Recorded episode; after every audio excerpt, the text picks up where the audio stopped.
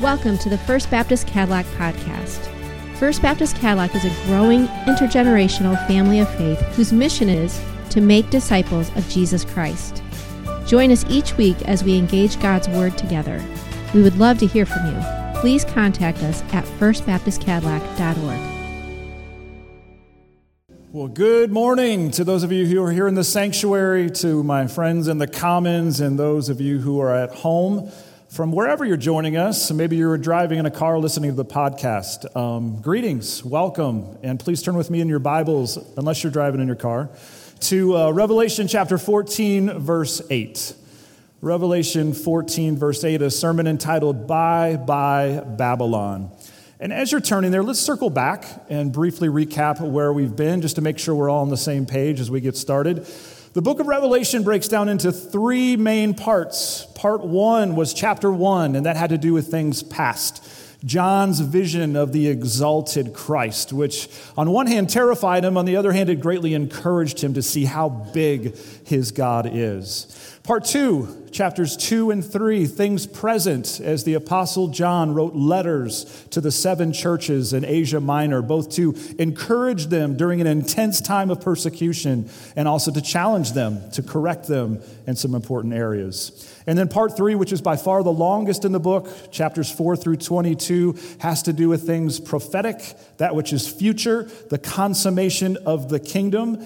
And the purpose of this third part really is to give us as believers the advanced history. And I don't know if you realize how awesome that is, to think that God has told us what's going to happen before it happens, right? To give us the advanced history of how Jesus Christ, by means of judgment, becomes king, with a view towards calling them to faithfulness and godliness. And of course, we know that this judgment comes after the church has been raptured to heaven. And this is during the 7-year period known as the tribulation, where there are 3 waves of judgment: 7 seals, 7 trumpets, and 7 bowls. And we have already covered the 7 seal judgments, the 7 trumpet judgments. But before we get to the bowls, which come very rapidly and very intensely, we find ourselves in what is known as an extended interlude.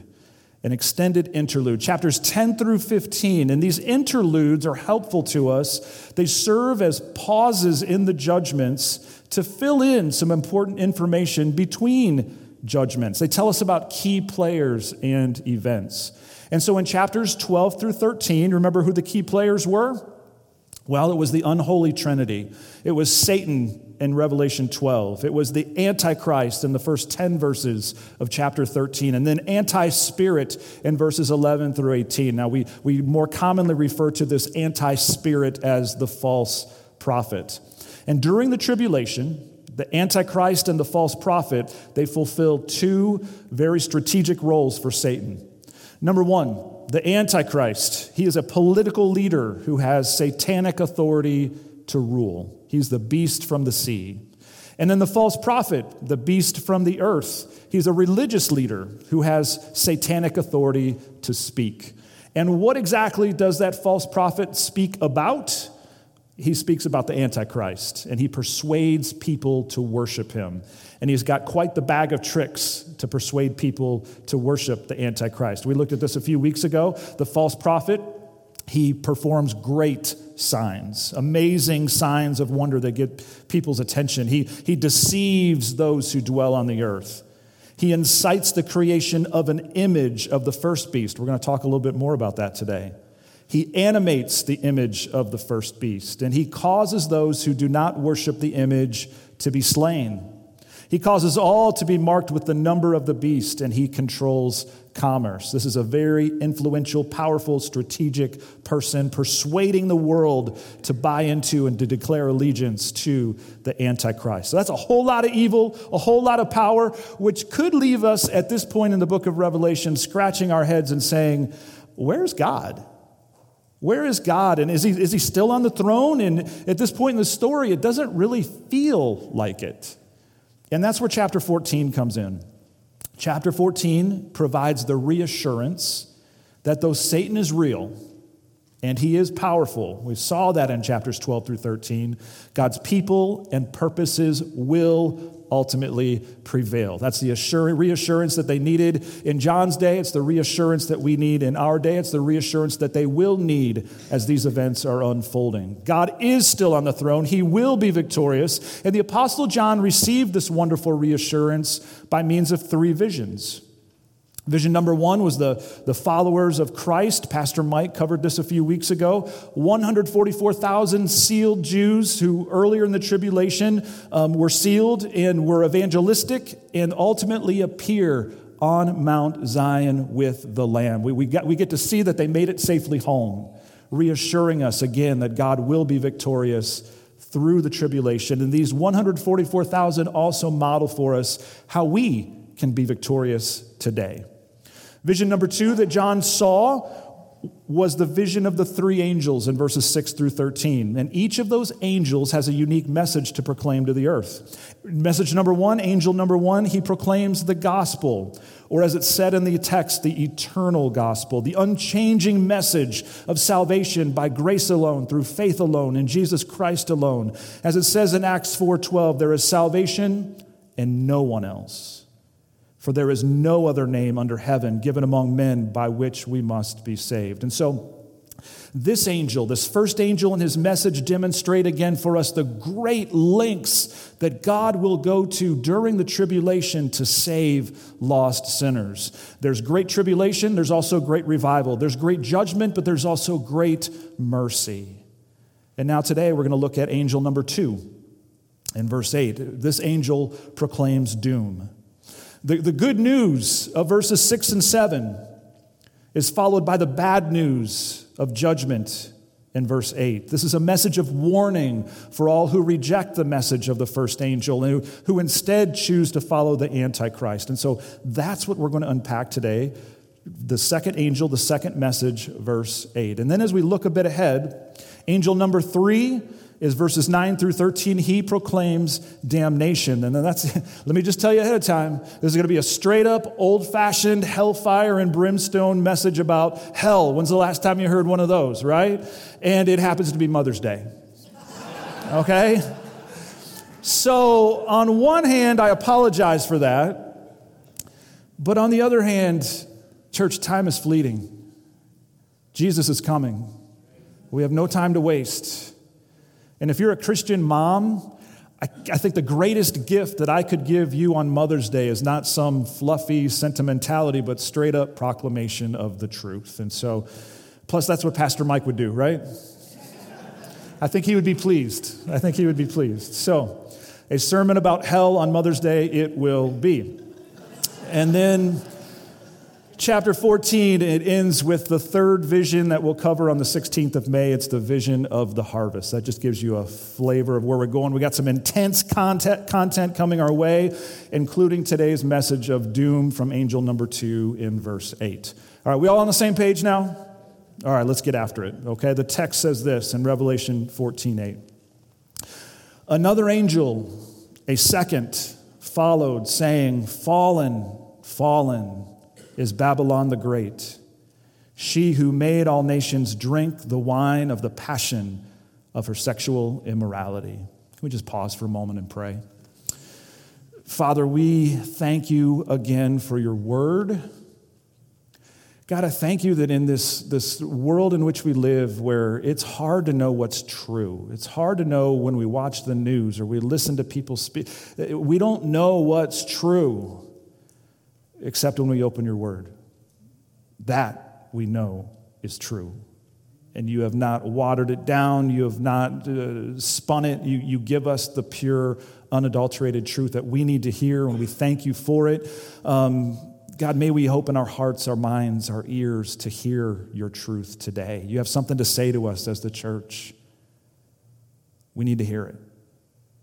And so, God, would you help me to proclaim it the way that you would intend for it to be proclaimed? And then, God, help us to be doers of the word. We pray this in Jesus' name. Amen.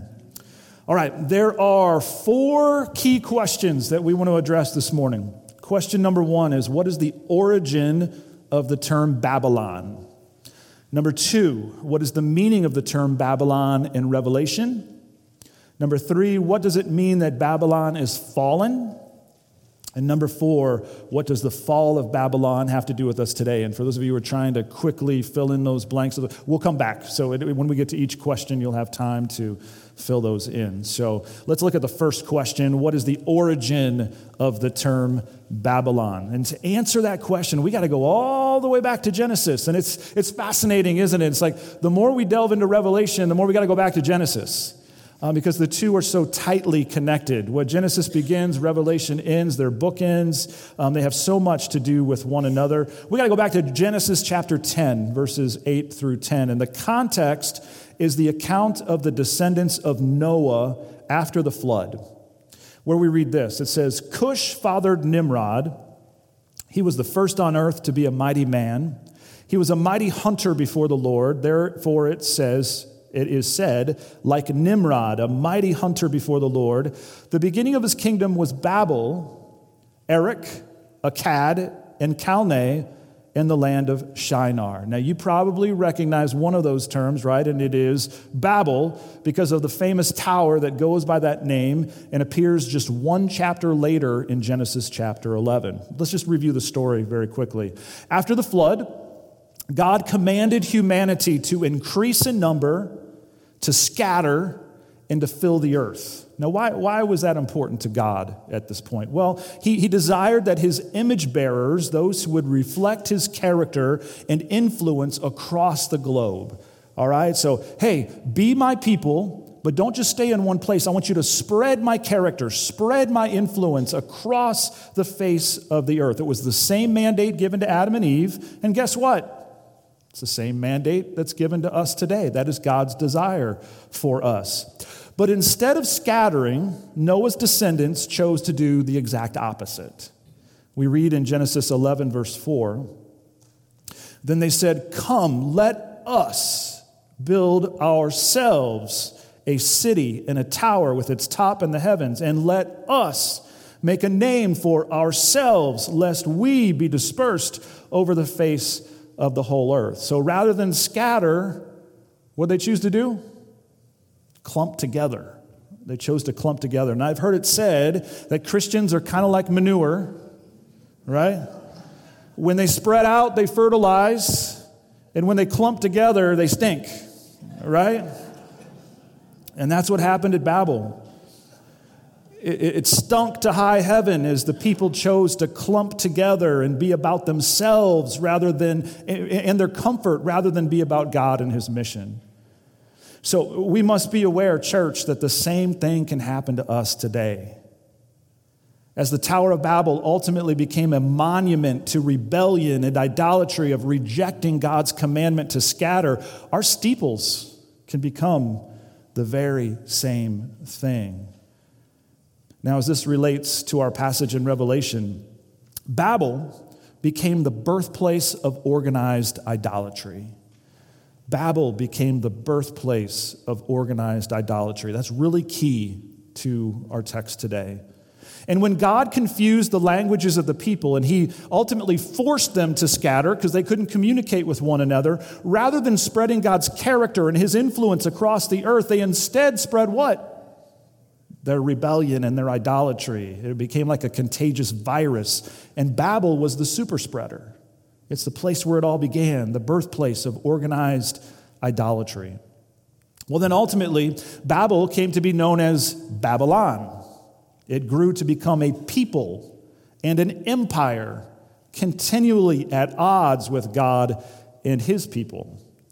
And this culminated and the destruction of Jerusalem and the temple in 586 BC, and the taking of the people of God as captives and into exile. And the psalmist wrote of this event in Psalm 137 when he said, by the waters of Babylon, there we sat down and wept when we remembered Zion.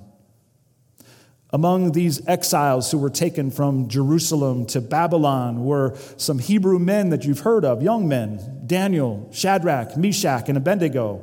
And they were put in quite a predicament when King Nebuchadnezzar of Babylon, he erected a giant statue of himself and insisted that everyone bow down to this statue or else. Now, does that sound familiar to our study of Revelation?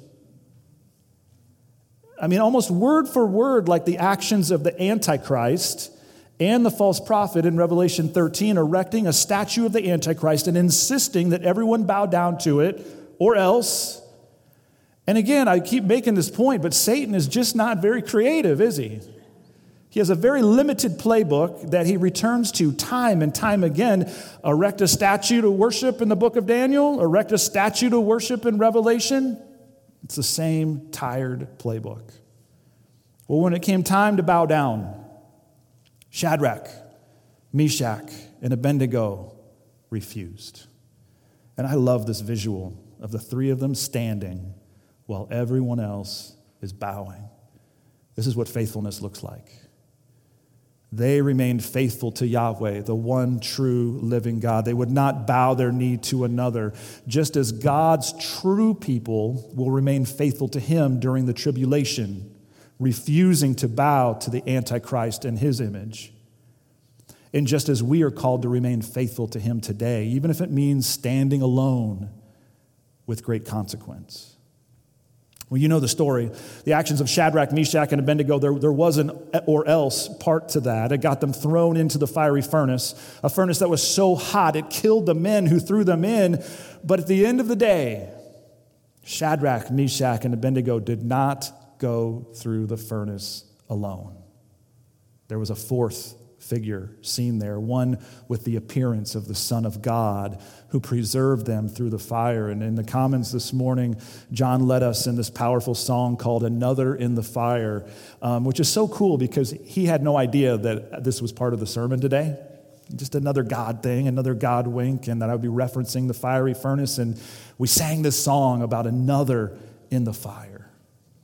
And so we see here in the book of Daniel a foreshadowing of what is to come in the tribulation, a kingdom that is contrary to God, a king who demands worship and erects an image of himself to which all must bow, and then he persecutes God followers even unto death. Such is the character of Babylon.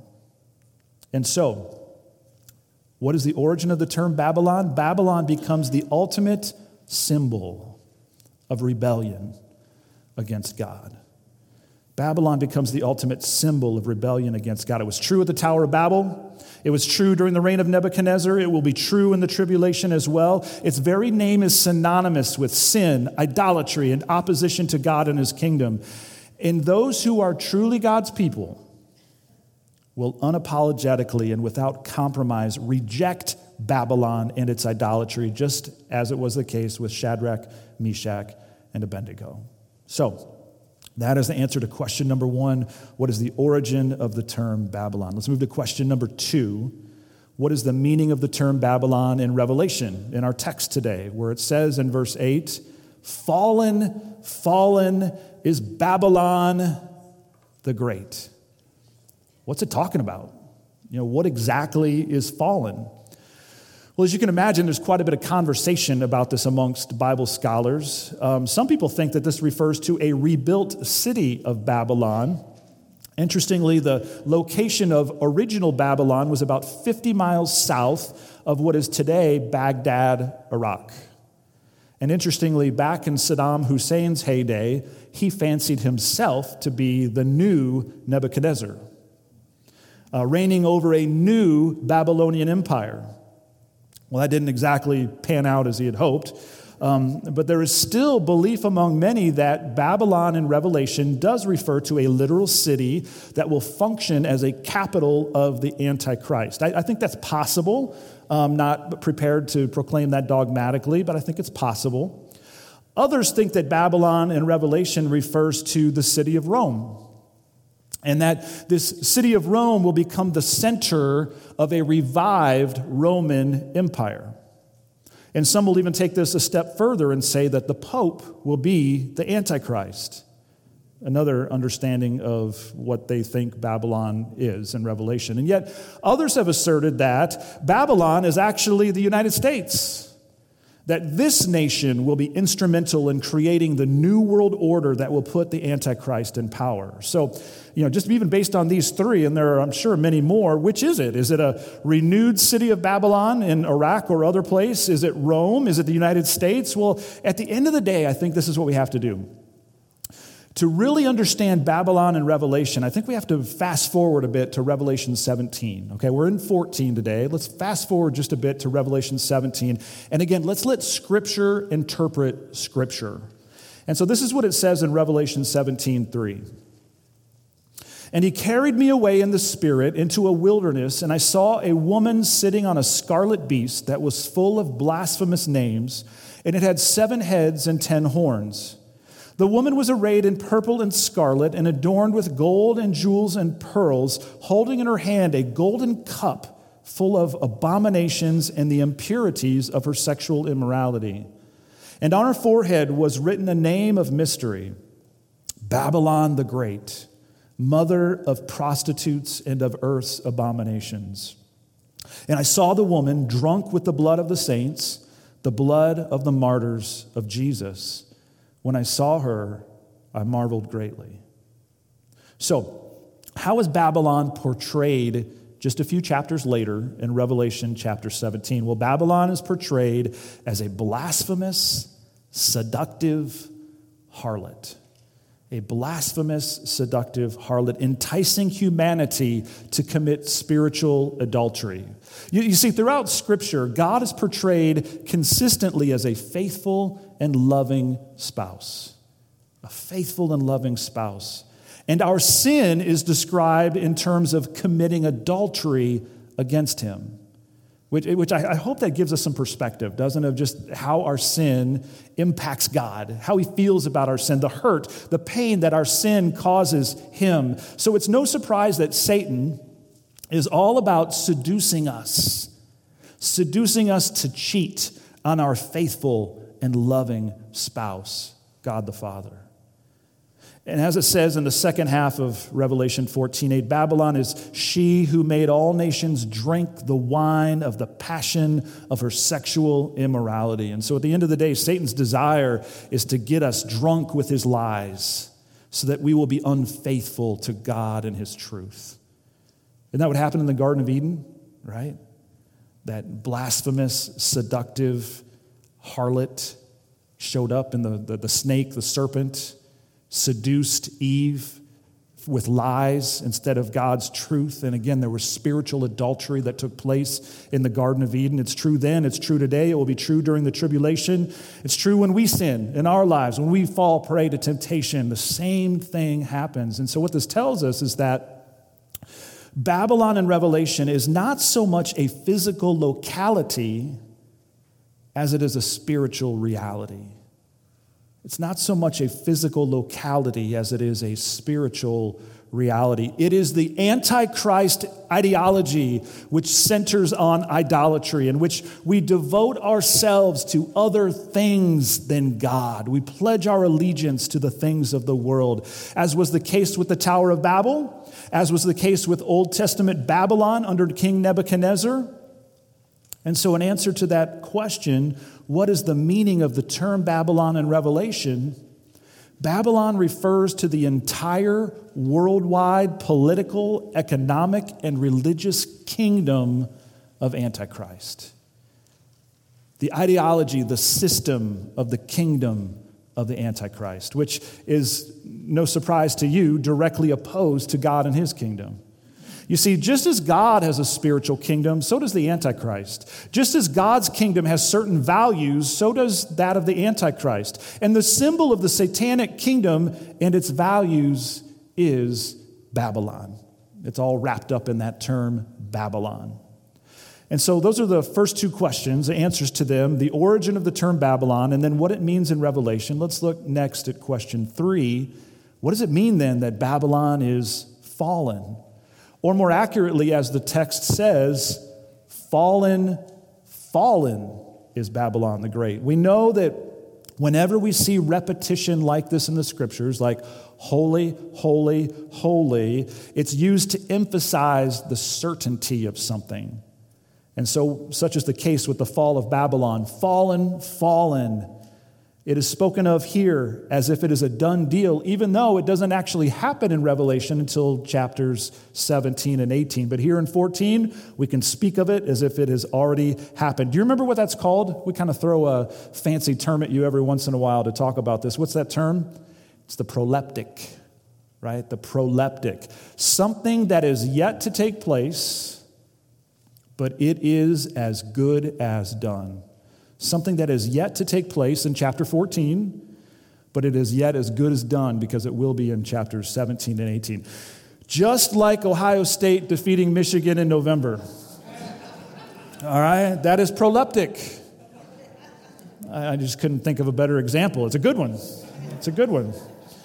And so it is with the fall of Babylon, the satanic world system that is Antichrist, that for a season, especially during the tribulation, it appears to flourish. It appears to be winning, even to being described here. How in Revelation 14:8? This is Babylon the what? The Great. Babylon the Great.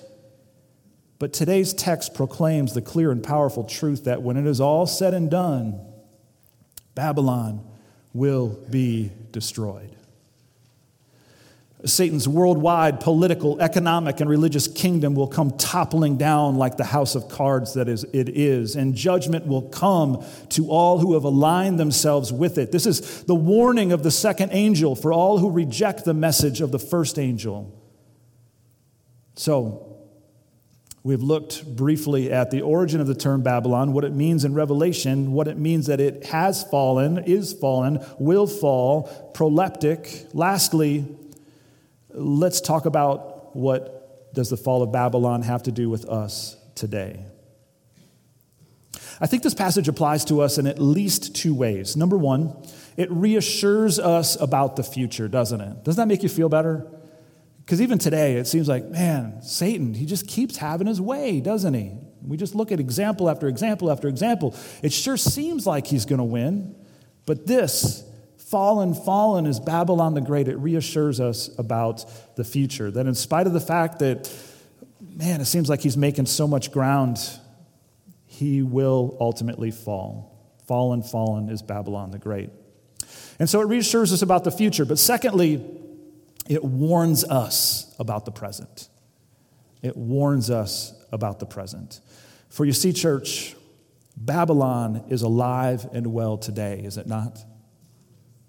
Babylon is alive and well today, right here, right now, in Cadillac, Michigan, in the United States of America, across the globe. Babylon is alive and well. The blasphemous, seductive harlot is working overtime to entice us, everyone, to commit spiritual adultery, to be unfaithful to our God by aligning ourselves with Satan's worldwide political, economic, and religious kingdom. And in many, many cases, he is succeeding. The Apostle John wrote of this danger in his epistles.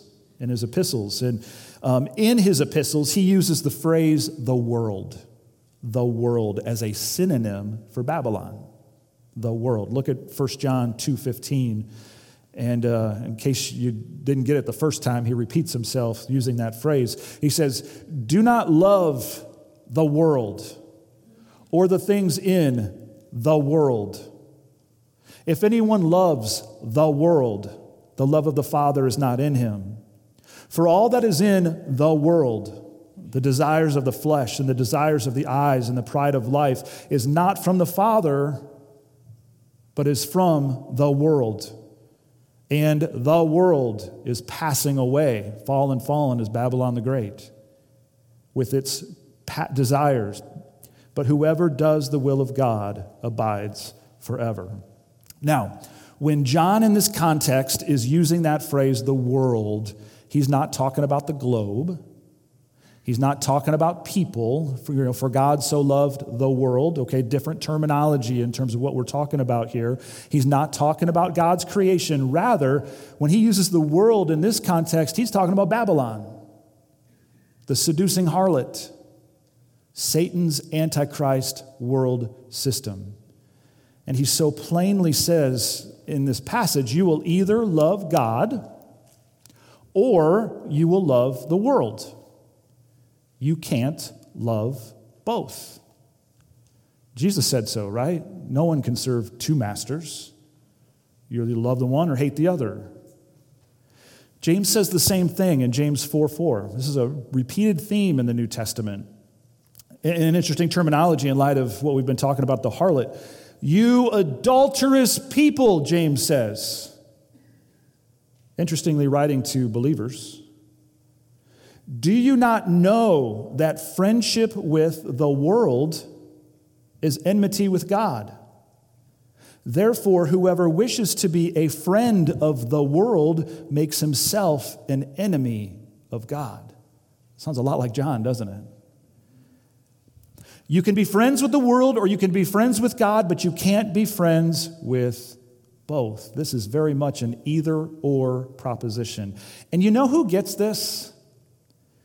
The Amish get it. The Amish get it. Now, we may scratch our heads at how they live, and there may certainly be justified criticisms for many of their practices. So I'm not saying that we should all become Amish today. That's not the point. But at the end of the day, they've at least chosen to put a stake in the ground and to refuse to become friends with the world, haven't they? We might say poor application of that, but they've at least chosen to take the word of God seriously, that if you're a friend of the world, then you are an enemy of God. Have we taken God's word seriously in this respect? Or have we fallen prey to the harlot? Have we bought into Babylon without even realizing? Because again, Satan is sly. He's seductive. He does this in very incremental kinds of ways and ways which are not maybe initially so obvious. Have we become friends with the world? How do you know? Well, how about these questions that might function as somewhat of a test? Do you think like the world?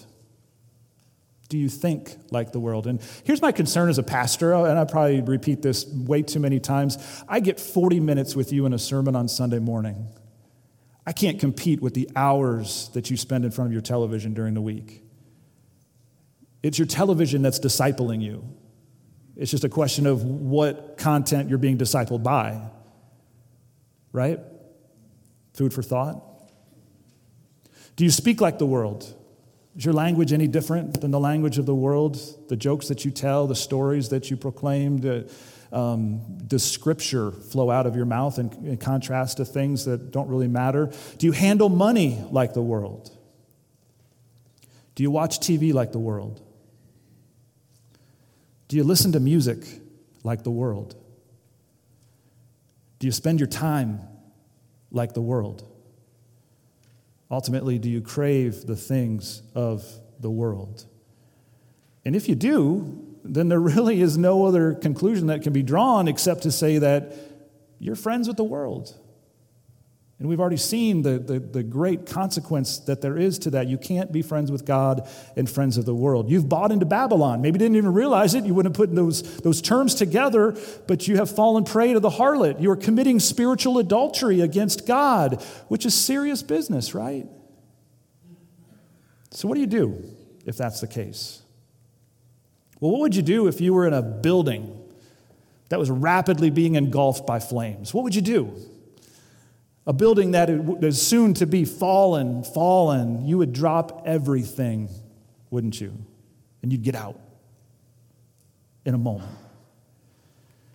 Just like Lot fleeing Sodom and Gomorrah, you'd run faster than you have ever run before, desperate to escape. That's called repentance. That's called repentance. As a church, sometimes we get really good at confession. Yep, fell again. Yep, did that again. Yep. We're not so good at the repentance piece.